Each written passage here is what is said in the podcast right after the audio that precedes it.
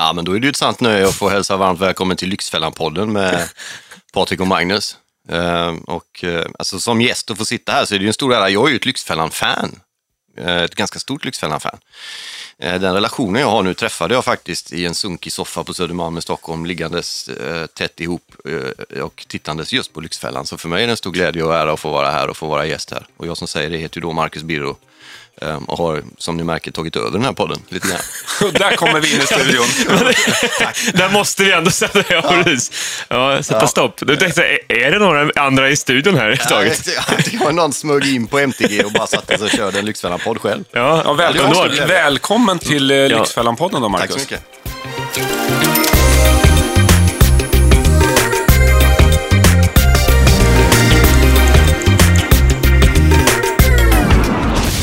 Officiellt, jag var fan förresten. officiellt varmt välkommen. Ja, Nej, vi, ja, vi har ju hört lite rykten om det. Ja, bra. Ja, men eh, rykten är ofta obekräftade. så Ja, att, nu är de bekräftade. ja. Men just det där som Säker du källa. nämnde här, eh, att ni hade en myskväll framför Lyxfällan där när ni dejtade första, det tror jag faktiskt jag har läst någonstans. Ja, det dök upp. Även när vi förlovade oss för en tid sedan så firade vi smågodis och eh, repriser av Lyxfällan. Det går i Lyxfällan, ska vi säga till de som inte vet då, på TV3 i dygnet runt stort sett.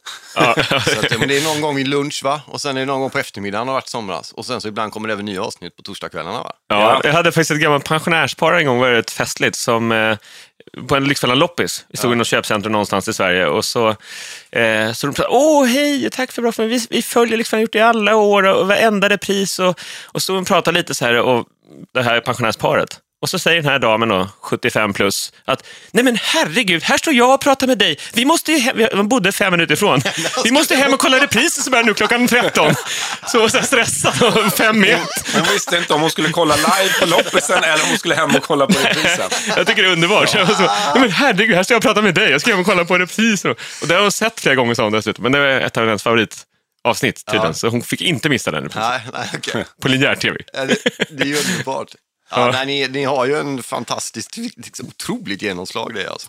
Ja, det har ju det blivit, vi pratade lite om det innan, men Ja. det har ju- blivit ett household name. Lyxfällan är ju nästan större än själva programmet. Fenomenet, det, det gör ju så väldigt många också inlägg i, så fort en kommun som har eh, dål, dålig budget, så Ja. kan det vara, att vi ska anmäla kommunen till Lyxfällan. Eller idrottsklubb har också varit på tapeten. Ja. Men, men med rätta, det- om vi börjar, ditt förhållande till Lyxfällan? Du är ett fan, men hur, hur, eh, din syn på Ja, Lyxfällan? men det är ju galet. Jag tänkte på det såklart eftersom jag skulle hit så fick jag ju rannsaka mina, mina känslor inför det här och, och det är besynnerligt för man vet dramaturgin. Alla vet vad som kommer hända. Hur arga ni än är i början så vet man att ni kommer flina och gå och vackla därifrån rätt nöjda på slutet, sätta er i en bil och åka iväg liksom. Och ändå sitter man, ja men det här kanske kan bli den gången där de inte är eller det finns ett spänningsmoment i Och precis som du säger, via hon som du träffade i köpcentret, det är få grejer som kanske till och med tjänar på att ses om, men Lyxfällan-avsnittet är ju faktiskt en del av dem. Fast man vet Det- ännu mer hur det kommer gå för man har sett avsnitt i fråga och ändå vill man kolla Ja. på det. Men är det, vad är det som eh, lockar då? För en del säger ju att det är skönt att se andra som har det värre än sig själv. att de gottas lite. Exakt, I, min, i mitt personliga fall så har det väl varit, har det varit en resa från, från att, eh, ja det, det är tur att man inte är där alltså. Det där, och, för, för, för, eller från början var det så här när jag började kolla, jag började kolla även innan ni var, var där.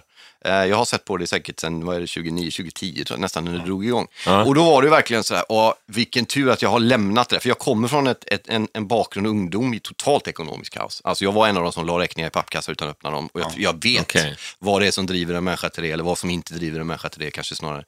Eh, Så jag var väldigt nöjd över att kolla, ja, jag har kommit ifrån det. Och sen så hade jag under en period där det gick väldigt bra och tänkte, ah, det är vilket, så där gör man ju inte. Alltså.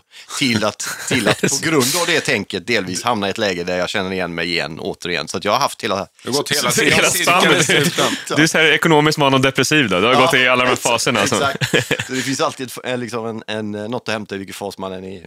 Ja. Så du har sett på programmet både som liksom inifrån kan man säga, då, identifierar dig fullt ut med det och ibland utifrån då, och tittar Ja. på det som Med, på höga hästar. på höga hästar, på piedestal. Så finns det någonting väldigt renande i det här städandet som ni ägnar er åt. Om man har eller har haft en del ekonomiskt trångmål, då känner man så oerhört väl igen det här, Ja. den här djungeln som växer runt det ekonomiska kaoset. Hur svårt det är att slå sig en väg in genom det, för det är svårt. Särskilt nu för tiden också, det har säkert alltid varit svårt, men nu, liksom, fakturer kan komma på, på mail, det kan komma i papper, det kan komma fakturer vissa i mail, påminnelser i papper, vilken är det? Det är lite svårt att få överblick och ni kommer att liksom skapa den överblicken. Ja. Och det är en fridfull känsla i någon mening. Liksom. När det blir ordning Ja. och reda. Och det där tror jag att alla känner. Därför vi jobbar ju ibland med väldigt enkla medel. Då, med fyra askar eller två pärmar. Det blir väldigt tydligt och övergreppbart. Och eh, rensa bort i röran. För det är, jag tror väldigt många som har ekonomisk kaos. Det är inte alltid att det bara är pengarna som inte räcker. Utan det är organisation, Ja. förmåga att ta initiativ och att strukturera i vardagen. Att det är kaos på insidan så blir det ofta kaos på utsidan. Mm, exakt. Jag tycker det är nästan, det är nästan skrämmande ibland, eh, tycker jag, på de här deltagarna, när vi följer upp dem i efterhand sen och ser vad det är, vad det som fick det att förändra. Men många vittnar om det, just de här enkla, men det var så skönt, bara ha en perm där jag sätter in räkningar, jag har, Mm. jag har ett system. Och så tänker man, så har de gått kanske ekonomisk kaos i fem, sex år. Mm. Och så den stora enkla lösningen var fyra lådor, jag lägger det för en för varje vecka i månaden. Eller en pärm med ett register i. Mm. Alltså på den nivån. Och, och, ja, det kanske är något mänskligt i det där. Man tänker att hur svårt är det att göra? Men det, det handlar inte om hur svårt eller enkelt det är att göra, det är att se till att faktiskt göra det. Ja, men när du börjar den där vandringen neråt, när du börjar blunda och så, då krävs det någon som leder en, leder en upp på den väg man ska gå för att för överhuvudtaget komma till den punkt där man kan lägga sina räkningar i lådor. Ja. Därför att Ja. det, är, det är en skyddsmekanism som slår till i någon mening. Jag måste överleva det här. Och då slår det till genom att ja, men vi, vi blundar, vi blundar. Fast man vet så blundar man. Ja, och man bygger sin egen sanning. Vet, vi hade någon del för, för massa år sedan som parkerade sin motorcykel för övrigt på parkettgolvet i vardagsrummet, för den var han rädd om. men, det är ju många år sedan nu, men han har ett intressant system där. Eller liksom en, han, var, han slängde sina räkningar också. Eh, och kravbrev och Kronofogden. Uff, jobbet Kronofogden. slängde han i hushållssoporna. Men han kunde inte släppa riktigt. Han hade dåligt samvete och ångest när de låg i soporna. Så han såg dem, han slängde ett tuggummi-papper så ser han Kronofogdebrevet. Ja. Så han var tvungen att knyta ihop säcken och liksom slänga ut den, han hade både hus, Ja. i soptunnan där ute. Då var problemet borta någonstans. Ja. Då var han renad. Då var det inga räkningar i huset. Så att, jag tänker man bygger sina Ja, egna barriärer eller precis. gränser också, tycker jag. Och- Det är och- intressant. Kunde han släppa det. Och det läskiga där är ju liksom att om man då inte är i den världen eller har hamnat där så kan man ju se på det som nästan någon form av galenskap. Liksom. Men det är så otroligt lätt att hamna där. Alla kan hamna där. Det tror jag också är en, en grej som programmet, som ert program, liksom. Det är väl en del av Aha, eh, tjusningen tror jag och att det är så väldigt många människor som tittar på det år efter år. Det är, alla känner någon som är på väg att hamna där eller man känner igen sig själv att om inte jag skärper mig så kommer jag hamna där. Eller så tänker man just nu går det bra för mig. Och vilket du inte gjorde när det gick bra för dig Marcus ekonomiskt. Att du tänkte oj vad långt borta jag är. Men eh, man måste nästan alltid vara lite på sin vakt. Ja. För det är så lätt eh, att tippa över. Även om man tjänar massa pengar. Vi har ju haft Ja. Ja. en deltagare som hade 150 000 i månadslön som var med i Lyxfällan. Så det handlar ju inte bara om eh, inkomsterna. Nej, men då är det ju en beteendestörning närmast. Liksom. Ja, Ja. Och, vad- vad- och varför och så. Eh, Och sen, sen kan det ju också vara, jag menar, som, som i mitt fall och många andra tror jag, om man kommer från väldigt, väldigt små, svåra, eh, katastrofala ekonomiska... Eh, alltså jag hade ju totalt ekonomisk kaos när jag var ung. Alltså menar du när du flyttade hemifrån eller redan under Ja, när jag flyttade hem, precis, när jag flyttade hemifrån började Direkt det. eh, Ja. som eh, myndig person då, 18 Ja, år. då fanns ju telefoner på den tiden. Du vet, vägg, det var det enda som fanns. Så Fasta. gammal. Ja, exakt. och då hade de ju, eh, då började de med att stänga av för eh, att man inte kunde ringa utgående samtal. Men det kunde fortfarande ringa in. Och sen stängde de av för ringande in. Televerket. Mm. Televerket, Ja. precis. Så då fick man köpa telefonkort och så ja, det började ju tidigt liksom. Men sen så när jag bröt den då och blev väl, under väldigt kort tid väldigt, väldigt ekonomiskt framgångsrik och på andra sätt också. Det var ju den klassresan jag gick på, alltså från kronofogdeskulder på var 150 000 eller något där, till ett aktiebolag som omsatte 2,5 miljoner, gick ju på ja, fyra år kanske. Hur, Och jag hann ju inte med där liksom. Hur, hur hanterade du det då? Jag För det, hanterade det, ju inte det. Det gick Nej. ju inte liksom. Det var mycket svårare, som du sa Patrik, att man skulle vara på sin vakt lite. Det borde jag ju ha varit. Men jag blev ju alldeles, det var ju som att dra ett, re- ett, du vet, ett, ett ljudbord så här, från 0 till 100, alla reglar. På, Ja. när jag Men- det var när jag blev nykter då, Ja, för just 10 det. år sedan. Liksom. Men kände du aldrig det här att, åh herregud vad bra det går för mig nu. Det här måste jag värna om. Det här nej, är, nej, jag hade ett självskadebeteende där med. Tror jag. Alltså, det här är ju inte, jag, det är något som är fel. jag är inte värd det här. Nej, det jag här kommer, det. du tänkte det här kommer att försvinna. Ja, exakt. Ja. Men det var lite som de här, jag tänkte boxarna som Mayweather och Ja. McGregor nu i, i helgen varit så mycket snack om. Just det, deras livsstil är ju liksom, McGregor har ju som, som strategi att jag ska bränna alla pengar jag får in så fort det bara går. Ja. Ungefär. Var, var det så du hade också? Du, är ingen, Nej, jag hade ingen koll. Jag, lika lite ingen koll. alls? Utan koll. pengarna som kom in skulle bara iväg? Eller Ja, hade... jag lyckades ju då. Jag hade ju revisorer och folk som hjälpte mig och kunde det här, som, som såg, såg till att placera en del av dem. Nu var det inte så att jag var miljonär, men alltså, jag, jag tjänade ju rätt bra. Ja. Fattar man ju efter man inte tjänar bra, fattar man att man tjänade bra. Med. Ja. Så det var ju mer att jag hade hjälp då med, med människor som lyckades pensionsspara och lite sånt där som jag är tacksam för nu då. Men jag var lika blind för det som jag var för när det gick dåligt. Liksom. Jag hade lika svårt att hantera ekonomisk framgång som jag hade att, att ekonomisk bakgrund. Men när, du det är hade, när du hade det tajt med pengar, då, när du gick in i en matvarubutik då och tittade, tittade du på kilopriserna på ett annat sätt då? Jag åkte och handlade med mamma då. Till och med det? Ja. Okej. det var hon som handlade? Ja, på 90-talet gjorde hon det, när jag var runt 20. För jag gav hon pengar så var det ju party liksom. Ja. Men, men, men vad har du för ekonomisk bakgrund hemifrån? Alltså, hur var det hemma? Var det alltid tajt där Det var eller en var tvärtom? Eller? Det har varit precis samma där. Jag är uppväxt i, liksom i, i, med min bror och, och mamma och pappa i en förort i Göteborg. Då var det ju tufft. Då jobbade ju båda, man, pappa som vaktmästare och mamma som undersköterska. Ja. Långt från hemmet. Ja. Sen så var min pappa involverad i min kusins italienska klädesföretag och det gick det plötsligt väldigt bra under några år. Och då flyttade vi från förort in till stan, skaffade bil, hade pengar. Sen skilde de sig, då bodde jag hos mamma, då var en klassresa neråt. Då var det extremt problematiskt. Och sen flyttade jag till egen lägenhet när jag var 18 och blev liksom, ja, jag vet inte. Då hamnade du hos, kron, då hamnade du hos Ja, Kronofogden. efter ett tag. Ja. Jag levde ganska snabbt så, så jag hamnade där efter ett tag. Sen. Och hur lyckades du ta dig därifrån? Mamma igen. Alltid mamma. Alltså. Mamma Mamma är min lyxfälla som jag har ingen. Ja, hon kom och styrde upp och sa, eller styrde upp, men hon tog över lån, skulder. Hon tog ut skulderna från Kronofogden och så fick jag betala till mamma istället. Ja, just det. Ja.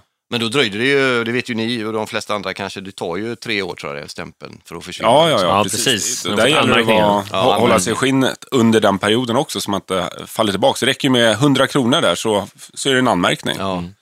Men jag tänkte sen när, när du fick pengar, när det började gå bra då, eh, och tjäna bra pengar, kände du inte någonstans att eh, så här, ja, men, nu har jag möjlighet, jag vill aldrig hamna där igen Jo. hos Kronofogden? Eller eh, var det så att som hän- händerna spenderade saker som... Eh, jag menar att, att det bara hände, så att säga. Ja, Att bara du vill, ville förstås bunkra lite för framtiden, men det är inte så eh, du agerade. Nej, men såklart man vill, men det, var, det är ju en, en alltså jag, var inte, jag har aldrig varit sådär jätteintresserad. Jag är väldigt, jag hade ett i matte till exempel, det förklarar ju något möjligen. Liksom. Ja. Eller då, F heter det väl nu för tiden. Ja. Så jag är ju liksom ekonomisk en katastrof på många sätt. Men det kan man ju vara när man har pengar. Ja. Ja. Problemet är ju att om du inte ändrar ditt beteende när det går sämre sen, eller då, det är då det blir problematiskt. Har du pengar så är det ju lugnt. Liksom. Ja, Ja. precis. Men jag borde ju naturligtvis ha tänkt mig för några gånger. Men det är också, jag har haft liksom under alla de här åren ungefär lika roligt hela vägen. Jag måste fråga, nu har det stått ganska mycket om den här tavlan, det är ett tag sedan nu, Ja. som den såldes av din exhustru om jag förstod det rätt. Ja, det är mycket extra. Ja, Är det exakt. bröllopsbild eller ja, men det här- bröllopsavbild? Ja, precis. Men det var ju väldigt roligt tycker jag att utifrån följa den här eh, tavlans färd och så hamnar den till slut hos Alex Schulman. Mm. Och ni två verkar ha en väldigt speciell eh, relation. Berätta, Alltså, jag, känner ni varandra? jag har ingen relation till honom. Nej. Utan, utan det är han som har en... Men via, via Han har en media relation så till har ni någon typ av ja, men relation? Han har en relation till mig. Han är ju närmast, och det har han ju erkänt själv i intervjuer, att han är närmast besatt av det jag gör. Liksom. Det är ju Mm. rätt obehagligt. Och vad är det? det, det, det Du tar det inte som smicker, utan du tar det alltså, som det är psykopatobehag. Nej, men det framförallt måste vara obehagligt för honom att ha en hang-up på Marcus Birro. Det känns ju som man kan göra mycket men, kan, men du skulle ju kunna ta det som ett smicker, att han gillar det du skriver, eller hur du uttrycker det. Ni är, Ja, båda, han ni är ju båda väldigt duktiga på att skriva. Ju- Ja, sen är det ju, ja det är vi ju. Jag tycker ju att jag är bättre. det är klart. Men eh, han tycker säkert att han är bättre. Men sen har han... Han kanske har det som dold mentor. Tänk om det, inte, tänk om det är så? Ja, vet, vem vet? Jag, jag tycker att han har använt eh, sin mediala framgång på ett rätt problematiskt sätt genom åren. Han har betett sig extremt illa mot, mot väldigt många människor under tiden när han byggde sin karriär som, som en elaken. Liksom. Ja. Men det är ganska Jag- många år sedan. Ja, det är sant. Men sitter det där kvar hos dig lite, eller? Nej, men jag, jag har svårt för den där mediala cynismen, människor som är elak och tjänar pengar på det. Jag, jag har extremt svårt för hela den, Men, men är inte den delen av offentligheten. I morse ja, eh, sa jag till min fru nu, så ska, nej men eh, podden, så här, idag ska vi ha Marcus Birro som gäst. Ja, vad kul, men det, är, är han, han verkar alltid så arg. Ja. Eh, så, så jag tänker du som Schulman, att, att du kritiserar ju också saker och ting. Eh, Vad är skillnaden på dig och Alex Schulman i det då? Att Han kanske var mer elak, eller hur, hur tänker du där? Eh, du får hälsa din, din hustru att tacka för omsorgen och jag är, jag är inte ett dugg arg. Jag vet att det finns någon föreställning om att jag alltid är sårad, Ja. arg, oftekofta, går runt på någon pergament i cirklar och röker cigaretter och du pissar i mina kukväxter eller vad det är. Jag är liksom och, och inget av det där är sant. Sen, sen kan man ju skrivande text vara förbannad på en del grejer som man tycker är, är orättvisa. När det gäller skillnaden är väl, det finns många, många skillnader. Eh, Jag ska bara lägga till det förresten, min fru sa att jag inte fick säga det heller. Men, men, så att, innan du får följa svaret här. Ja, Helst en intro. Så hoppas att hon hoppar över det här avsnittet. Jag ska inte skicka någon länk. Eh, Nej, men, Han har nog varit väldigt, alltså, han har varit väldigt mycket smartare än vad jag har varit. Han har varit en medial strateg, väldigt mycket mer än vad jag har varit. Jag har ju varit extremt dum, eller korkad, vad ska man säga, medialt. Jag har skrivit saker när jag mer eller mindre har riskerat att du kommer få sparken om du skriver det här. Och så fick du det. Ja, exakt. ja, Men du är ju en, du är en väldigt känslomänniska, det kan man ju Mm. se både när man träffar dig och när man läser det du skriver. Men jag får också, just som du själv nämnde det här med offerkofta. Mm. Det blir ofta så att det, det känns som att det är synd om dig. Mm. Förstår du den mediala bilden ändå? Ofta? För det är, ibland är det du själv som har publicerat saker. Ja, men jag, jag, jag noterade en intressant sak i det sammanhanget och det var ju när den här tavlan valsade runt och, och det valsade runt en massa lögner om mig i det sammanhanget och det var en, en ganska utif från utifrån säkert en rolig grej. För, för egen del var det kanske något mindre roligt, men vad jag gjorde då det var att inte gå igång på det. Ja. Att inte gå upp i ringen för att Aftonbladet ringer och tycker att man ska gå upp i ringen. Och det jag kände på det var enormt. Jag, för, Ju mer tid som gick, ju mer folk själv upptäckte vad hela den här historien handlade om, utan att jag behövde lägga mig i det av hänsyn till mina barn och en massa annat, så, så vann jag på det. Så det lärde jag mig mycket av, att man behöver inte gå upp och visa sig så oerhört gråtig hela tiden. Nej. Och det är kanske det du skulle ha lärt dig tidigare om. man Det får- kanske man skulle ha lärt sig tidigare. Eh, för det är inte ett dugg synd om mig. Men- men- Inte ett dugg faktiskt. Men jag tänker, är det, just som, som skribent och journalist, är det, är det inte den här spetsen som krävs i dagens enorma brus? Behövs det inte att man ligger på gränsen till att få sparken för att eh, göra avtryck idag, eller? I alla fall till en början för att bli upptäckt lite som Alex Schulman och, men som även, du har ju haft en, en, Men- Men jag, en spets. Schulman var ju, kom ju mycket senare. Jag publicerade min första bok 92 och jag började skriva i texter 97-98 i tidningar. Liksom. Så att jag har hållit på med det här så pass länge och jag har väl någon gång kanske tänkt och jobbat på det sätt du nämner, att man ska vara så spetsig för att synas och märkas och så. Men det är väldigt många år sedan nu. Jag, det enda jag har som, som kriterium när jag publicerar något är att jag ska riskera, men jag är ju oerhört pretentiös också. Är jag någonting mer än offerkofta så är det ju pretentiös i så fall. Men tycker En man ska- pretentiös offerkofta, Nej, men, men man ska våga någonting med det man gör. Man ska riskera någonting. Jag, jag vet att jag kommer få exempelvis den mediala eliten på mig, dit, där Schulman numera hör. Om, han hör dit, liksom. han är en del av den stora eliten. Han tycker och tänker som i stort sett alla mediala chefer på i stort sett alla byråer gör. Och jag har ju varit väldigt, hade jag varit smartare så hade jag ju låtit bli att göra vissa saker, publicera vissa saker. Och många människor fungerar så. De har rådgivare som säger skriv inte det. Ja, men jag känner ju så. Skriv inte det ändå. Håll käften om det. Och jag, det, ibland är det bra och ibland behöver jag en sån. Men jag sätter också en ära i att faktiskt våga när ingen annan vågar. Och det har jag ju gjort genom åren. Och du har betalat ett ganska högt pris. Ja, och då kommer ju det in igen där, att, ursäkta nu pekar jag på Ja. Patrik, men att, att inte gnälla då. Utan jag vet priset. Och om man då får betala det och sen gå ut och säga att det är synd om mig. Det kan jag hålla med om att det blir det lite löjligt, men jag är, jag är på, på rätt väg på den resan också. Ja, nu ska vi faktiskt komma in på det som du är aktuell med nu då. Det är ju faktiskt inte mindre än två böcker. Just det. Och den ena kan jag direkt säga, den eh, kommer jag läsa med eh, intresse. Eftersom jag var med på den tiden när Mats Magnusson var Ja, en stor idol och hjälte. Ja. Fotbollsboken. Är ni fotbollskillar eller? Inte du va? Ja, jag följer, men ja. Ja, jag har ju spelat fotboll som alla killar i stort sett. Men du är fallskärmsjägare va? Ja, Norrland i alla fall. Arvidsjaur. Och jag hoppade fallskärm i lumpen. Men, Vad eh, vad- men vad hoppade och, har du hört det någonstans? Jag gör min research. Har med. research också. Men det roliga är att han känner till att du eh, är Norrlandsjägare och hoppat fallskärm. Och så har vi exakt samma militära utbildning. Fast, Ja, vi har jag, fast jag har ja. legat lågt med min. Nej, du har också, är det så, har du också behövt känna dig, din manlighet det? Nej. Vi, vi gjorde faktiskt lumpen på K4 Arvidsjaur båda två, men vi missade varandra för vi låg inne två olika år. Ja. Så att vi kunde ju ha lärt känna varandra redan då. Ja, Redan det då, ja, precis. Nej, Så, det- så, så långt sträckte den sig inte. Ja. Nej. Hur, hur började ditt fotbollsintresse då? Hur kom, jag blev är du så ju- biten liksom, i Ja, italienska Ja, fotbollen framförallt? jag är italiensk medborgare också. Pappa är italienare.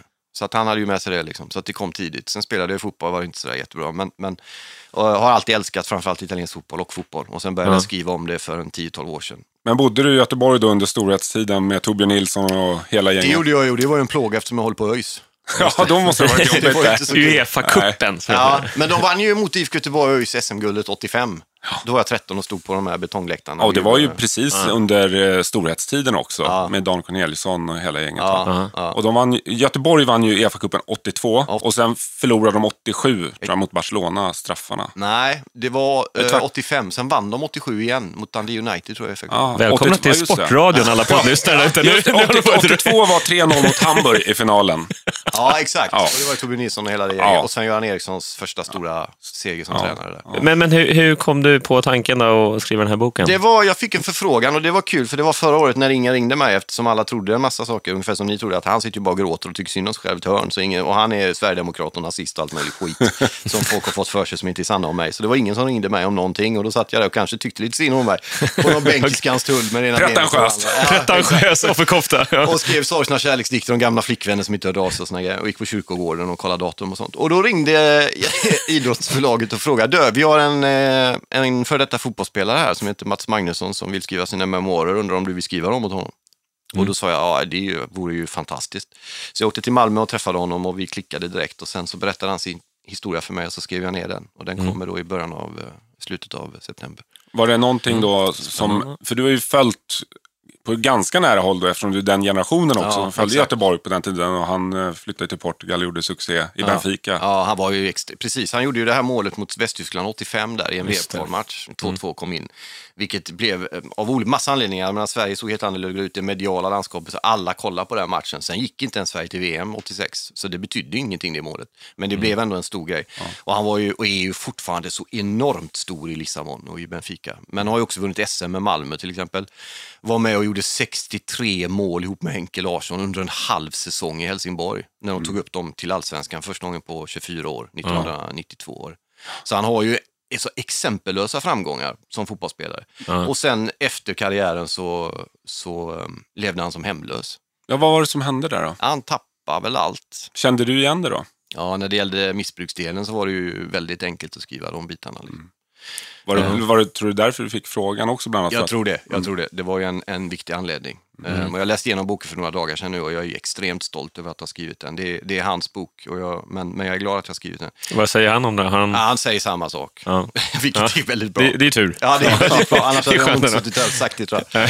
Men det har varit nyttigt för mig också, eh, apropå en del av det vi pratar om, att få lämna mig själv och så. För jag menar, som författare, skribent och så, och jag har ändå gett ut vad är det, 20 böcker snart, eller vad det är. Ja. så är det ju ett evigt rotande i det inre. Liksom. Det är sådana författare, musiker och konstnärer jag gillar, som gör konst av sina egna liv och som blir dramatiska och som går runt och mår dåligt och gärna berättar det för folk och så. Jag gillar ju Ja. sånt. Liksom. Men, men, jag du- tänker Men det här var ju en annan typ av historia. Här fick jag ju lyssna på en annan människa. Ja, det är en helt annan, eh, en annan typ av Ja, skriveri. Exakt. Och sätta mig in i en annan människas liv. Hans liv. Hans har sista ordet på mina texter. Det är hans berättelse som gäller. Liksom. Det har varit extremt nyttigt för mig och är väldigt kul. Men jag tänker rent penningmässigt då. Böcker idag är ju inte några, det är inga jättekassakor om man inte är inne på eh, ja, men, tio topplistan. Där är verkligen eh, de, de här, alla storsällan, där, där är ju grova pengar. Men det är de allra, allra flesta som ger ut böcker och tjänar inga pengar på det Nej, egentligen. nio av tio närmast. Du Så- måste ju ha en jättehit eller deckare eller Läckberg eller GV eller något sånt där. För an- annars går det ju inte att tjäna några pengar på det. Men det Nej. är, ju, det är ju inte därför jag Men skriver. är det ett kall för dig liksom, Ja, med, det det böcker eller åt skri, skrivna ordet Så är i det någon ju. form? Ja. Ja. Så det, sen får folk tycka precis exakt vad de vill om det. Men det är ett kall. Det är det enda jag kan dessutom. Och det jag gör det, och jag gör det bra liksom. Men hur får du ut det nu, förutom den här boken? Sen, eh, förut hade du ju liksom en, en länk hela tiden. Jag Ja, men jag skriver ju på, jag har nyheter, Med tidningen, 24 Ja, sen, sen Nyheter 24 som jag är på en sajt där och sen så har jag Facebook kan man ju nå extremt mycket folk på. ja. Och nu har du ju en podcast också. Precis, som kommer till MTG som heter Öppet hjärta. Mm. eh, Som jag har med Micke Strandberg och, och Jonas och Niklas som är med och filmar och producerar och har sig. Så den, den, det är också jättekul att få träffa, det är en del också där att få träffa människor som, eh, och lyssna på, på, på dem istället för att alltid prata själv och så. Det, Vad- det är extremt lärorikt. Vad är tanken med podden då? Vad är tanken? Nej. Öppet hjärta, vad är det ni ska Ja, prata om? Bjuda in och, och våga prata om allting. Det som mediala klimatet nu är det att vissa grupper som tycker och tänker en sak, de står på ena stranden och sen så står de andra på den andra stranden och det havet bara vidgas och de står och gapar på varandra och tycker de andra är dumma i huvudet. Min idé är väl att, och jag har varit en del av det, jag var en del av den mediala eliten under flera år, apropå det vi pratar om vart Schulman är nu och så. Så jag har ju varit en del av det och jag åkte ut därifrån och jag hamnade i då delvis i den andra världen liksom. Och jag har sett bägge, jag har stått på båda de här stränderna, så jag har sett oavsett hur stort det här havet är emellan. Och jag tror att ska vi komma någonstans så behöver människor som tycker olika träffas och inte som nu där folk säger upp bekantskapen med varandra på Facebook. Man har känt varandra i 30 år för att de röstar på ett annat parti och sån här skit. Liksom. Utan komma samman och det är väl en del av idén med Öppet hjärta också. Vi har ju kört en säsong utanför MTG och första gästen var Sanna Lundell som kom och skällde på oss i 40 minuter, sen reste sig upp och gick. Liksom. På tal om olika stränder. ja, verkligen. Men vad, vad, vad är Marcus Birro om tre år? då? För det där är faktiskt en fråga som vi ställer ibland till våra deltagare när vi lämnar dem och säger att nu lämnar vi er med, med en ny budget, en ny inriktning, nya insikter. Men nu ska ju du göra jobbet. Så nu har ju du varit både på höga höjder och djupa dalar. Och om jag förstår dig rätt nu så är du på väg någonstans med nya böcker, du har podden och lite det andra går grejer. bra nu. Det går bra nu. Ja, om man jämför för om de senaste tre, fyra åren så är det ju en fantastisk plats att vara på. Ja. Vad är du på väg då? Jag ska, jag ska ägna mycket mer tid åt att tänka mig för. Det tror jag är en bra re- grej i min, min, min värld just nu. Eh, Mycket av det jag skrivit om och, och har berört och skrivit var jag först med att beröra och skriva. Kanske inte behöver gå in på vilka delar, jag tror folk kanske har koll på det, eller ska nog ta reda på det. Med en enkel Google-sökning. Så jag ska söka mig till andra ämnen, skriva om andra saker, fortsätta träffa människor i öppet hjärta som kan lära mig ett och annat istället för att jag alltid tror att jag ska stå i centrum och berätta och lära andra människor. Mm. Men är det här något som du har, den erfarenheten som du har dragit på dig av eh, allt det som har hänt? Eller är det mer så här normalt att man blir lite äldre och tänker efter lite mer och inte lika naiv? Eller? Kanske. Men jag behövde väl att lära mig den hårda vägen och jag har fått lära mig den hårda vägen. Så att, eh, ja, Ja, ångrar du någonting? nej. Säger han med ett leende. Nej, jag... Han jag sitter hos Kronofogden och ångrar ingenting. Nej, men jag ska, alltså, vad är det jag ska... Nej. Det, det enda jag egentligen ångrar det, det är att jag inte var ännu galnare under de galna åren i så fall. Att man inte liksom var med ännu fler tjejer när man hade chansen eller att man mjäkade ur, halv, du vet. Men, men jag menar, jag får ju den frågan, alltså, när ja, men du stod där och du hade det och det.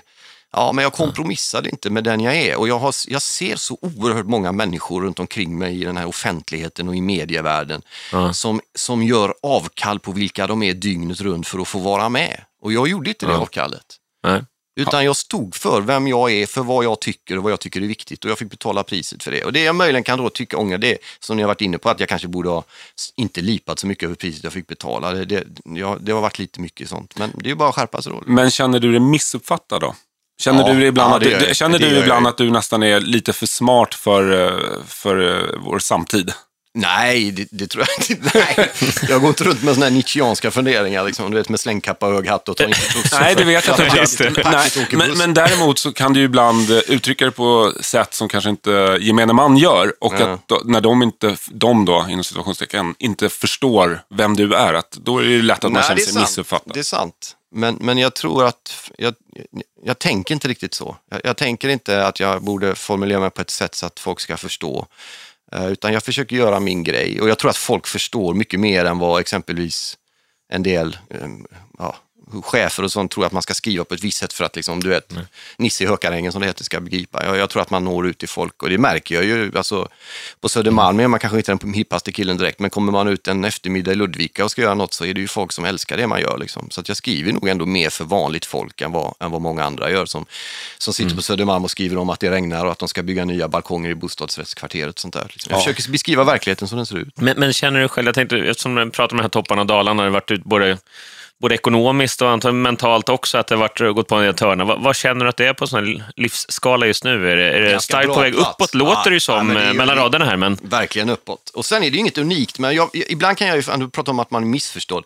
Det är ju som att om, när det händer någonting, både bra eller dåligt för mig, så berättar jag det för folk. Och det är ungefär som att det aldrig händer andra. Liksom, ah, nu mår jag dåligt, det är fruktansvärt synd om mig. Och då kan folk tänka, men det, det där händer ju alla liksom. Ja, det gör det ju. Ja, Fast ja. Du, har, du har pratat mer om det än de flesta gör. Ja, men Eller det du- tycker eller- jag, jag menar, offentligheten är ju så proppfull av de här Schulman-typerna som är så strategiska, så smarta och det finns någon som är ännu värre och som mer eller mindre är cyniska, elaka och håller käften. Man ska inte visa svag, man ska inte visa när man är svag, man ska inte visa svaghet, man ska inte visa en öppning, man ska inte visa när man faller. Och, och eh, kör man bara på det så får man ju ett förljuget alltså medialt klimat, för det är inte så livet ser ut. Men eftersom vi sitter här då, eh, öppet hjärta i den här studion, då kan Mm. ju vi vara helt eh, öppna med... Vi vet ju att du faktiskt anmälde dig till Lyxfällan bara för ett par månader sedan. Mm.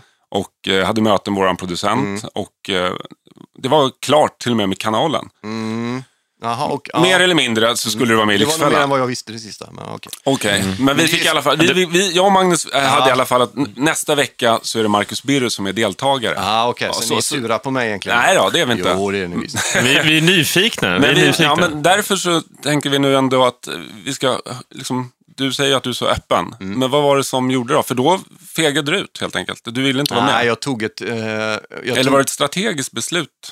Ja, det är möjligt att det var. Jag funderade ett varv till och sen så tänkte jag, jag, jag tror att med tanke också på det ni har pratat om här nu så är det nog inte speciellt smart om jag sitter och, och berättar om hur min ekonomiska situation ser ut. Dessutom så var det så att under den här processen som... Fast, ja, det, må, det måste man ju säga att du har gjort. Du har ju till och med skrivit Ja. inlägg på Facebook där du har blottat dig Jo. mer än... Ja, jo, Och, och bett om bidrag och så vidare. Ja, precis. Ja, ja, när, ja, om vi tar den grejen då, nu börjar jag känna mig så här skönt politikerpressad, börjar få upp andningen i halsen. Det är bara, när vi tar bidragsdelen. Ställer i talarstolen. kalla- Ja, alltså, det, Svenska kyrkan och samfund och kulturinstitutioner, i stort sett alla har Swish. Jag ser på det jag gör som en form av, av eh, medial eh, möjlighet att kunna, istället för att köpa en kvällstidning kan man skicka en 20 om man uppskattar det jag gör. För det, Mm. både podden innan har varit gratis, det jag skriver publicerar är gratis. Vill man skicka en 10 så kan man göra det, vill man inte så kan man läsa ändå. Det, liksom. är- det är Ja, lite men vi- public, det- public service. Ja, men det är Swish, det är inget, det är inget bidrag. Men visst, ja, det, det är möjligheten. Men då kan man lika fråga varför Svenska kyrkan har Swish på sina hemsidor. Liksom. Om vi tar bort den delen då och Ja. pratar mer om... Du var anmäld Ja, till Lyxfällan det- och det var, ju, det var ju på riktigt, det var ju seriöst. Men det var ett, ja, ah, oh, ja, ja, vi- ja, visst, jag hade möte med henne och vi pratade. Dels är det för att jag är ett fan, för jag älskar programmet, det var det första. Eh, Men också för att jag såg, ja, men jag skulle nog behöva ha den hjälpen. Sen hände det faktiskt under de två veckorna eller vad som vi hade kontakt innan, innan beslutet skulle tas, som jag fattade då. Och när, En- det här var precis nu innan sommaren. 2017. Ja, det var förra året, ja. 2017 var det här. Ja, det är några månader sedan. Ja, okej. Ja, knappt precis. halvår sedan. Men, ja, och då hände det en del grejer som gjorde att eh, det togs en del beslut som ändrade min ekonomi något positivt. Och då tänkte jag, ah, men då kanske jag inte behöver göra det. Liksom. Så det var på mållinjen nästan som du stannade eller bet i tungan och backade där? Ja, jag kände också, jag tror inte att det är lämpligt. Jag menar, jag är för, för gammal, jag lyssnar lite för mycket på Joakim Thåström och tycker fortfarande att han är lite för cool för att jag skulle bli den första offentliga personen som var med i Svensk Lyxfällan. Jag vet att jag har varit i Danmark, Mm. men jag tänkte någon annan får, får, får gå före där. Ja. Jag behöver inte göra den grejen. Vad var det som hände med din ekonomi då? För du fick en bättre inkomst? Nå, eller? det ändrade, jag fick hjälp med en sak Okej. som gjorde att jag, jag klarade mig där. Men eh, det var på. Men, men det, var, det var nog ett strategiskt beslut att, att, att eh, inte göra det till slut. Det är helt det jag för. öppet hjärta och stängd plånbok då. Jag fick hjälp med en sak av en eh, Ja, kompis nej, som... Men, men, ja, så kan Ja, du- så behöver inte, man- du får känna Nej, dig- du får känna dig pressad om du vill. det Du- du får svara på vad du Det var en vill. summa pengar som, be, som behövde, komma in, eh, behövde komma in och som jag fick hjälp med. Och sen så tog jag också ett, ett strategiskt möte för en gångs skull då i mitt liv. Och tänkte att ah, men vi, kanske ska, eh, vi kanske ska avstå den grejen just nu. Mm. Vi, vi har faktiskt med oss ehm, här idag en, eh, Ett kontrakt. ett kontrakt Ja. med, med, ditt, med ditt namn och, Ja, och nej. personnummer. Om andan faller på så... Ah, okej. Ja. Ja, då vet du. Jag har, ha med ett sånt hem för att bara visa att jag, men det kanske man inte får då man skriver på. Nej. skriver du på det så, så lovar jag att du får med ett exempel. Ja. Men känner du inte att det skulle, på tal om strategi då, Ja. krasst eh, det är ett, ett av Sveriges största tv-program. Det skulle ju kunna ge dig en skjuts. Och det, jag, jag vet att du är tillräckligt begåvad för att du kanske tänkte i de banorna också. Vad var det som ändå gjorde att, du, du måste ju ha vägt det. det då får du ju en bra PR-maskin om inte annat. Ja, det är klart. Ja, och det var ju det tal om också. Men sen, i, i, precis i den vevan också så kom det ju in människor som, som hjälpte mig med att strukturera tillvaron i form av öppet hjärta där. Mm. En okej. kille som heter Micke Strandberg som kom in. Ja, men vi, det är bättre att vi lugnar oss med det här. Det är han som skötte också kontakten. det var, det ska jag säga också då när vi ändå är inne på det. Jag hade kontakt med producenten för Lyxfällan och pratade om det här, vilket ni helt riktigt har konstaterat. Ungefär halvvägs in så kom Öppet hjärta-produktionen in. Mm. Och vi bestämde att vi skulle göra det. Och då kom Micke Strandberg in och då sa han, "Ja, jag tar över det här. Så på slutet var det han som skötte kontakten. Jag skyller inte ifrån med det, nej, men vi hade ett samspel. Men, men det kom in andra och han sa att, nej men vi väntar med den grejen liksom. Men skulle du kunna tänka dig i framtiden om du hamnar eh, mer i klistret igen då? Ja, men jag, jag, jag, skulle, jag, menar, jag får fråga om jag ska vara med i VIP-farmen. Liksom. Det var ju inte mycket svårare att säga nej till än Lyxfällan kan jag säga då. Det kom också i en process där jag, jag tog kontakt och sen efter så, så tror jag att det är bra för mig att säga nej till en del mediala sammanhang. För jag har sagt ja till väldigt mycket. Jag var ju med i Let's Dance till exempel. Men, men hade, du, ja, men hade du tackat, eh, eller tackat ja, hade du tagit ett annat beslut om det här hade skett för, för fem år sedan? Säger du? Tror du? Att, Det- att det har blivit mer att du tänker till nu mer och funderar Ja, lite, ja, lite mer precis. strategiskt som du pratade om tidigare. Det här var en brytpunkt precis, där jag kände att jag bara kör tills det kom in folk och jag började för, bestämma mig själv för att jag måste börja fundera lite på vad vill jag egentligen, orkar jag det här, en, en, liksom, vill jag det här innerst inne eller vad handlar det om? Ja. Ehm, så, så att då blev Lyxfällan det första testet där. Men, men att vad- säga nej och jag tror det var bra för mig. Jag måste lära mig att säga nej och jag har lärt mig säga nej, men, men det är bra att träna på det. Ja. Vad, vad är Det din, är svårt att säga nej till det som jag gillar det liksom. Men, men vad är din ekonomiska status idag? Men skit du i det! Nej, skojar. Jag Nu börjar skojar. låta som en Lyxfällan. Ja, nej. Eh, Underbart. Nej, nej, nej, den är... Den är ja, vad ska man säga? Det är, Jag har en grej jag fått in här så att den är lite så här. Nu börjar här. nej, den, är, den, är inte, den är inte bra, men, men jag jobbar på det. Men Alltså, vi, vi borde starta en ny podd som heter Öppen plånbok. Ja. Eller Öppet hjärta, alltså parallellpodd. Öppen plånbok. Men är det Så fortfarande... Magnus sätter sig med armarna i kors nu Ja, nu- nu liksom så här. Exakt. Nej, Är det- det är det- gå på-ställning. Nu. Ja, det är det. Ja, okej. Men är det fortfarande ångestfyllt att betala räkningar? Att öppna kuvert och så här? Det är ju många som nästan lider av eh, Ja, av det, den det, det borde och. ja, Det, det, samtidigt som jag har den här gången då beslutat mig stenhårt för att öppna alla räkningar, till skillnad från när jag var yngre och hade det svårt. Liksom. Men det är en kamp varje månad, men jag tar den kampen. Och jag, när jag står på det stampade jordgolvet och måste ta i saker när det är kris och när det är, då, då jag blir rätt handlingskraftig då har jag märkt. Det, det är tufft, men jag, jag, jag klarar det. Mm. Berätta om din roman, för vi var inne och snackade Ja, lite. apropå böcker, ja. Ja. men Lämna mig aldrig heter den. Den, är, den har fått, ja, jag är väldigt rörd över alla reaktioner. Det handlar om självmord, helt enkelt. Väldigt mycket. Och skilsmässa och, och kärlek också. Men mycket om att ta, si, ta sitt eget liv. Och människorna som blir kvar efter att folk har tagit sitt liv. Vad som driver människor till det där och så. Eh, och jag har från människor som har varit med om det och så fått väldigt otroligt mycket reaktioner från den. Men är den helt skönlitterär? Eller en påhittad historia? eller Ja, är det det- delvis? Delvis. Eh, För mig är den extremt mycket påhittad, vilket betyder att det mesta är sant. Man Eftersom Okej. jag, jag hämtar mycket av mig själv i romanerna. ja. Men den här är, den skrevs ju under en period av en skilsmässa då, när jag varit inne på lite innan. Så, att den var ganska brutal. Mm. Men jag bestämde mig för att plocka ut allting sånt. Och under, Alltså plocka, plocka bort menar ja, du? plocka bort allt ja. elakt. Därför att jag tänkte att mina barn är åtta och sju nu, om tio år kanske de kommer, eller om fem år, och har bläddrat i den där och säger varför är det så här?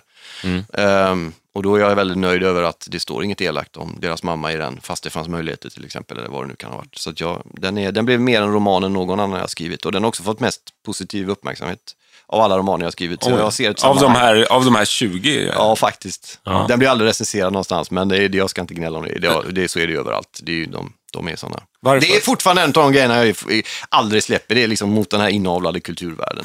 Där är jag med Ulf Lundell. Jag, jag, inga jämförelser i övrigt, men han är liksom en stor konstnär. Det är inte jag än. Men, men, men alltså det, hur, hur kulturvärlden sköter sitt arbete, det, det är en sak för sig. Men det som är så intressant nu med medierna och allt det där, det är att man behöver dem inte längre. Liksom. Man går förbi dem. De kan ju sitta i sina jävla manchesterbrallor och vara svåra och inavlade och ge varandra bra recensioner. Och, du vet, sponsra sig själva i form av stipendier och skit. Det är bara dansa förbi dem. Man går och sälja böcker ändå. Ja, gör du det via digitala kanaler, din Facebook-sida och och sådana? ut och prata och resa och träffa folk och turnera och, och liksom höra av sig till de fyra mediala vänner man har som bjuder in en och så, ja, så klarar man sig. Hur ser din eh, vardag ut nu då? Jag tänker för nu, nu har du lite jobb, så det, det, det går bra nu och så vidare. Men, men hur ser en, eh, vad, vad är en normal vecka för dig? upp- Finns det någon sån? Ja, men det beror på. En vecka är med barnen, en vecka utan barnen. Om man har barnen så är det ju liksom mycket lämna dem på skola så, och sen så sätter man sig och skriver och sen så åker man och gör något fotbolls-tv-program om allsvenskan och sen så skriver man lite till och sen går man och hämtar barn. Och lever du i förhållande nu? Ja, jag har ett förhållande i någon form av särbo-relation. Ja. Så jag bor i en liten etta i Stockholm och försöker vara där med mina barn. Eh, och är där, bor i den lilla ettan i Stockholm för barnens skull. Fram, eh, för att de går i skola där. Annars hade jag bott i... Norrköping? Ja, där har jag bott i åtta år Ja, faktiskt. ja, Jättefin stad. just det. Otroligt fin stad. Grymt Ja, det är det. underskattad. Vi blir ju alltid positivt förvånade när vi kommer dit. Ja, där. Ja. Eller hur? Ja, det är mycket Den, den, den, har Ja. sämre rykte än vad det faktiskt Ja, är. Ja. Peking, som de kallar den. Ja. Ja, men de sista åren bara. Jag borde flytta från 2011, men den, den är, ja, jag åkte till Norrköping. Ja, ja. Det är bra. Nej, I Rom hade jag nog bott annars. Okej. Men, men eh, jag tänker din syn på... eh, Du, du har ju mycket åsikter så om samhället är stort och den mediala världen, kulturvärlden och så vidare. Mm. Ja, alla- alla ja, det har ju ja. alla k- kanske, men du, du har ju ganska uttalade åsikter i alla fall om Det är det. skönt att någon vågar, tycker jag. Ja, men precis. Men, men om du tar rent generellt då, med din syn på pengar, liksom pengar i samhället idag. Så här. Vad, vad, tänker du om folks syn på pengar där ute? Vad har din åsikt om det? Vänsterkille egentligen. Jag kommer från du vet, marxistiska grundkurser på Andra Långgatan där alla satt och svamlade om profit. Om den här stolen, om de bygger den här stolen och, och då får de alltså i lön tillräckligt mycket för att de ska kunna köpa stolen och själva tillverkat sådana här. Det, är galet. det där kan ni nog- Proletariatet. Ja, exakt. Ja. Men, eh, så att i, när det gäller liksom ekonomi, den samhälleliga strukturen på ekonomi, jag har nog något sånt där vänsterperspektiv om omfördelning och sådär. Jag tror nog Jonas Sjöstedt skulle bli en hyfsat bra omfördelningsminister om det fanns en sån. Ja. Det finns ju så sjukt mycket pengar. Man kan ju bara reagera på att, menar, om du tar en promenad genom Stockholms centrum med vilken lunch som helst och ser de här fantastiskt högljudda, vackra männen och kvinnorna i dräkter och kostymer, att de tjänar 50-60 tusen, kanske ännu mer, mer i månaden än en människa som du vet, 200 meter längre bort tar hand om knarkare och pensionärer som kommer in på akutintaget. För mig är det fullständigt obegripligt. Men samtidigt, så länge de som då tar hand om de här pensionärerna inte gör revolution så kommer det ju pågå. Liksom. Så att Vi har ju den ordning som vi, som vi vill Men när du själv då omsatte 2,5 miljoner och syntes i tv var och varannan eh, dag och fick uttala dig i media. Ska ni säga. Ja, men men, förlåt. då, men då, vad, vad, då kanske du inte hade samma tanke. Jag menar, då krasst sett så Nej, ser nej, man nej, ju... klassresan gör ju saker med Ja. Absolut. Men det märker man ju nu när man har gått igenom klassresan och gjort varvet runt. Mm. Om man då som jag inte lyckades stanna, på, stanna högt upp på klassresan, utan Pariserhjulsaktigt är på Ja. väg ner i korgen och sen är på väg upp igen. Jag tror att det går i cirklar livet så. Men, men på vilket sätt har det förändrat dig då? Eller förändrat synen på det? Tänk om du hade suttit och pratat där med, med dina gamla, Ja, Vänster... ga, gamla vänsterkompisar där i Göteborg som du pratade om tidigare. De Tror du att avfolk- hade du haft en annan diskussion med dem nu? Ja, när det gäller pengar just eller? Ja. Ja, jag tror att under den tiden när det gick väldigt bra så tror jag att jag var, jag, jag blev nog en sån där att eh, herregud, ska man behöva tjäna så här mycket pengar och betala så här mycket i skatt? Och man blev ju, man blev ju, alltså problemen förskjuts ju i form av, det är ju som med barn, har du små barn har du små problem, har du stora barn har du större problem. Det är ju samma med ekonomin, det, problemet ser annorlunda ut. Då, då var problemet att du skulle betala så mycket skatt. Nej, men hur Det- kan jag få komma undan med att inte betala så mycket skatt? Men, men inte det, för det är ju... Ja, men men det är intressant. Jag tycker det är intressant, för det är ologiskt egentligen. Jag tycker det är dubbelmoral. Ja, men jag tänker om du säger det på plattan här, att det går eh, folk i, i kostym och dräkt och så tjänar 50-60 tusen mer i månaden än de här är- som tar hand om knarkarna. Och sen, Ja, men- samtidigt, nej, men- liksom, nej. eh, när du väl nej, själv... Nej, men det- nej, men även när jag tjänade, det är ju bara att gå tillbaka 2010, 2011 så skrev Ja. jag precis sådana krönikor även när jag tjänade mycket pengar själv. Men om, du- om du säger att det är dubbelmoral, men då, då kan man ju, det kan man ju använda på alla argument. Då går det ju inte att bo i en villa och vara vänster heller. Nu bor inte jag i villa, nu bor jag på 40 kvadrat och har barn en veck, varannan vecka. Så att, jag menar, det, det, det, och nu har jag ju inte, nu är det ju knapert liksom. Men jag menar, ska, då i så fall ska man ju diskvalificera alla människor som tjänar över 25 000 i månaden att, att eh, engagera sig solidariskt för de som har mindre pengar, eller? Nej, jag vet inte. För att det inte ska bli dubbelmoral. Det, är ganska Det är ju- många, det finns ju många gåsleverkommunister i Sverige. Ja, det är sant. Oh, oh ja. Ja. Särskilt utanför här där vi sitter Ja. på Södermalm. Alltså, det här bor ju, men jag hörde liksom om de här, eh, om vi tar frågan om, om eh, hur det kan se ut i vissa delar av vissa förorter i vissa delar av landet och sådär. Så satt jag på bussen på Söder här och hörde någon som var väldigt arg över att människor klagade på att det var stökigt i vissa förorter. För han hade minsann en tjej i slöja på apoteket på Medborgarplatsen som han gick till. Liksom. Ja. Det, det, liksom- ja, men, men precis. de lever i, de, de har, Otroligt snäv de bild har av åsikter verkligheten. om uppfattningar, precis, om en verklighet som de aldrig rör sig i. Nej. Alltså, oavsett var man sitter eller befinner sig så har man, en, tror jag, då, en snäv uppfattning om hur det är för andra människor som har en helt annan. Vi, Så är det ju. vi träffar ju väldigt mycket fördomar Vi när vi är ute och reser i Lyxfällan. Om eh, stockholmare kan det vara, eller om höginkomsttagare, eller de som har ordning på sina papper är på ett visst sätt.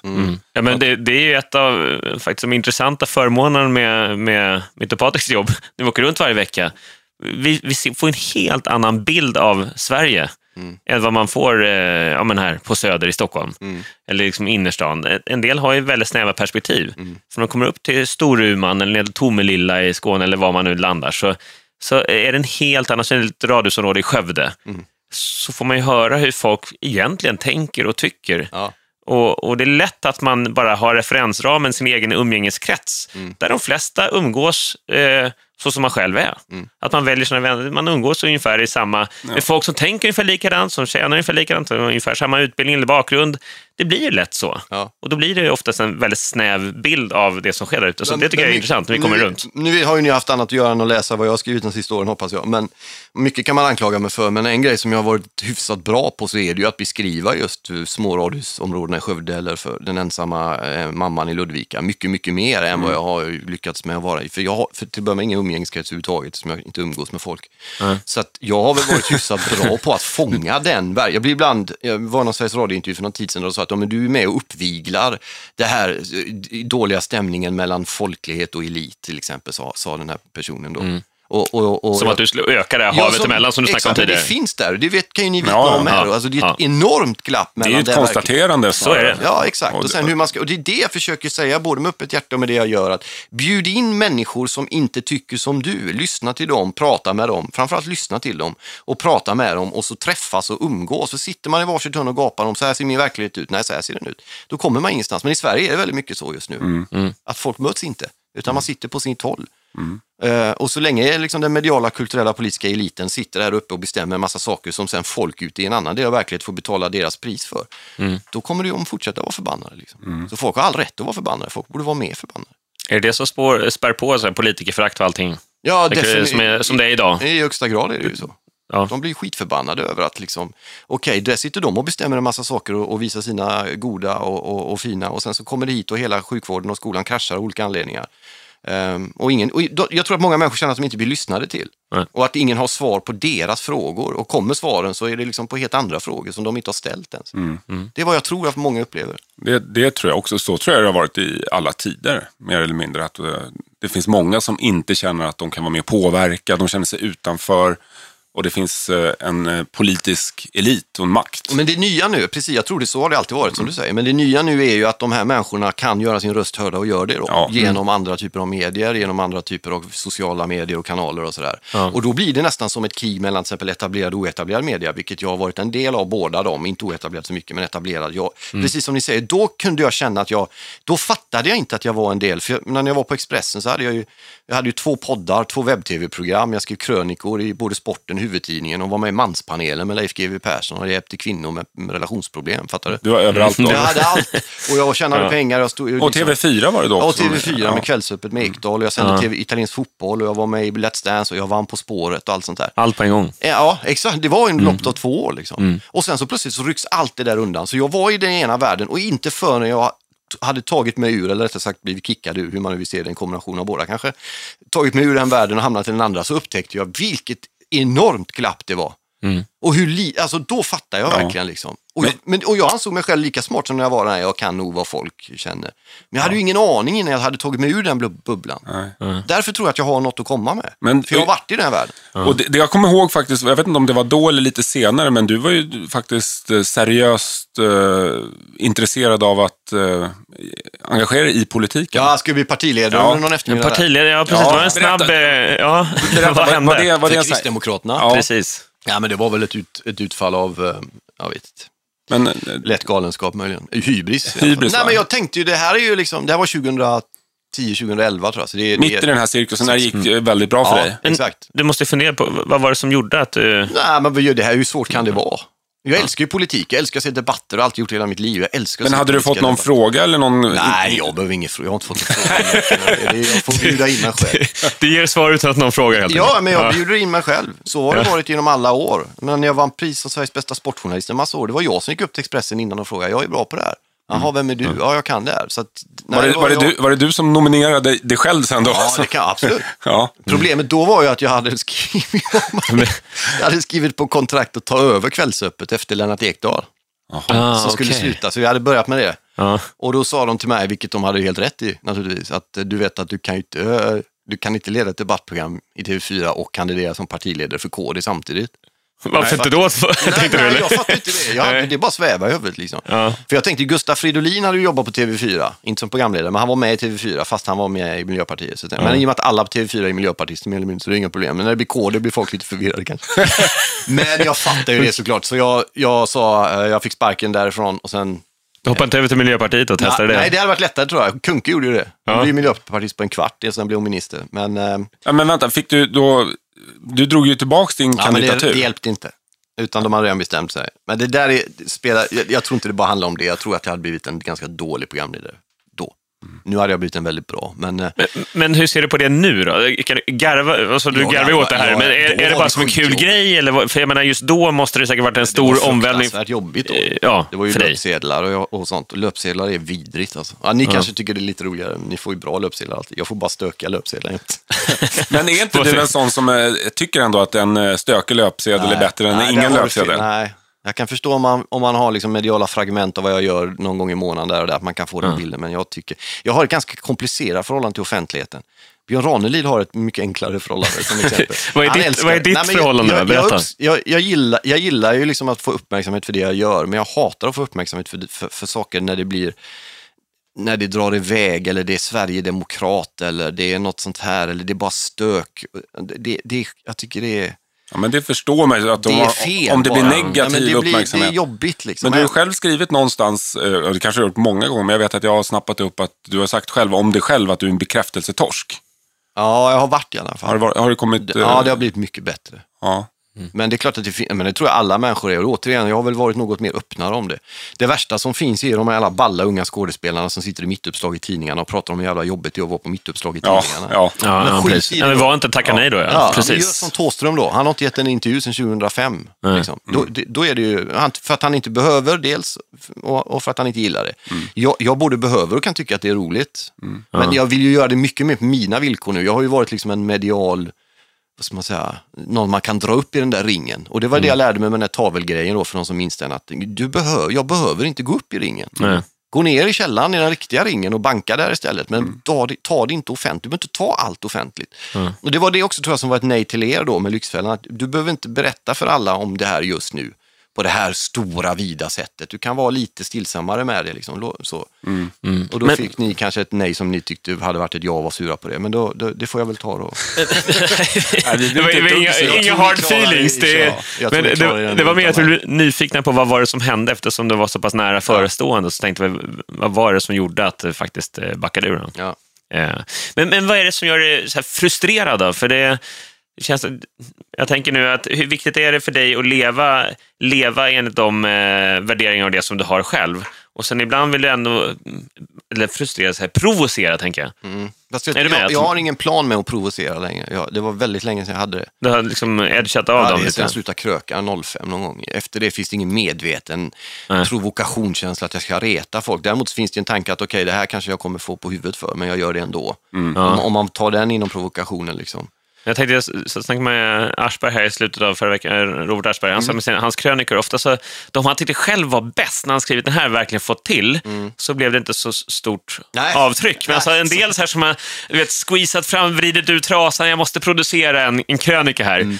och som får världens genomslag när han själv inte...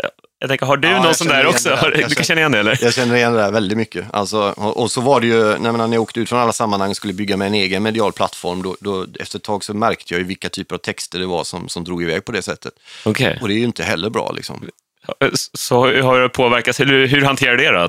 Ja, det är ju svårt därför att om du står där och du dessutom då får betalt per klick till exempel. Ja. Om du är i en sånt läge, då, då, är du en, då- är du liksom inte fri längre. Eftersom du behöver få in pengar och du vet att skriver jag den här typen av text, även om jag tycker så med spetsare, då kommer det gå bra. Om jag skriver en poetisk text som jag hellre vill skriva om hur det går i regnet och bli vemodig och hur det jobbigt är att bli 45, så kommer ingen läsa den. Eller väldigt mycket färre. Hade jag fått bestämma, jag bara suttit och skrivit texter om hur svårt det är att gå över Västerbron eller duggregnar och underbart det kan vara och längtan hit och dit. Men det är det ju ingen som orkar läsa. Men då får man väl blanda lite liksom. Men, jag, jag har ju, men, men en utmaning är bara kort, det finns ju alltså att bli något mer nyanserad.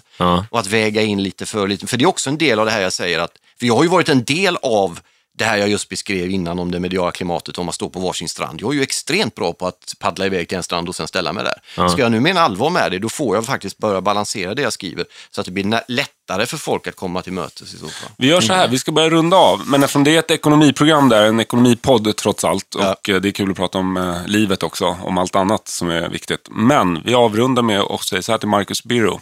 Om du får en miljon idag att placera eller göra vad du vill med, vad, hur fördelar du den miljonen?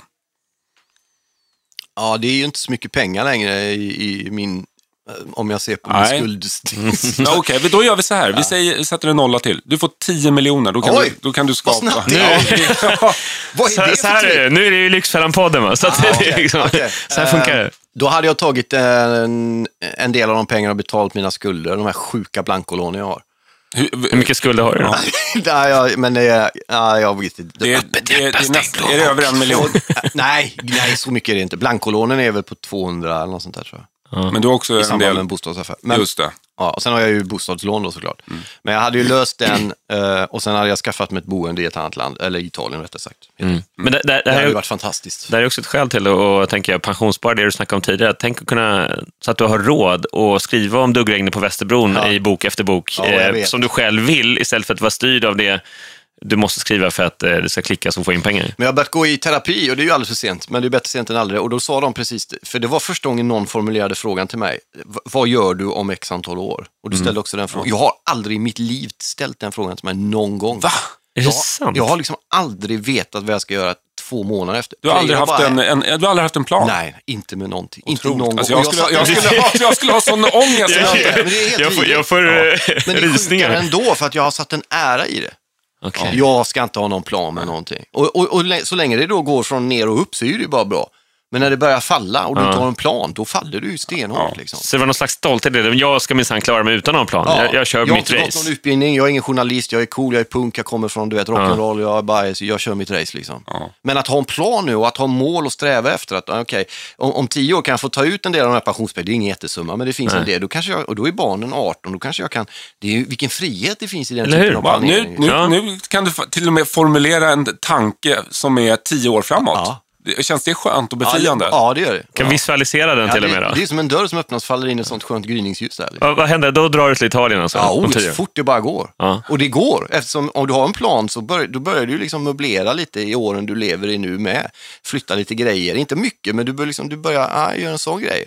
Det kanske inte är stort än som ett år eller två, men om tio år, då har du flyttat hela spelbrädet åt det hållet. Det, det, det känns... Jag ryser. Ja, ja, här är, han är redan me- mentalt, Marcus. Det är ju en halv, halvvägs Lyxfälle mental resa här som du är på till in. i somras, när Ja, jag hörde det där. Ja. För det var första gången, okej, shit, man kan ju börja faktiskt göra så. För jag har alltid, som ni var inne på innan med de här som har liksom föraktat folk som haft ordning, det är ju ett sorts skydds... Det det är för att skydda sig själv för att man vet att man har, liksom, har, har levt på ett märkligt sätt. Då är man arg på andra. Ah, Ofta när man är arg på andra är man arg på sig själv, det är ju det det handlar om. Och jag har också varit arg på de som har haft planer och tankar och sånt där runt andra. Men det här är, ah, det är, en, stor, det är en stor frist i det.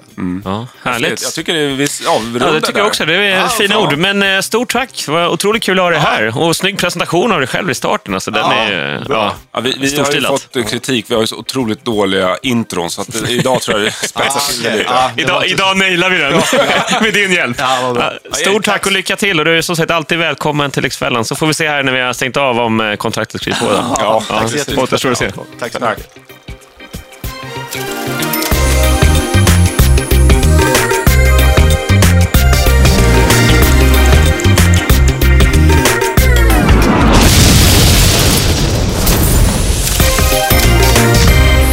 produceras av I Like Radio.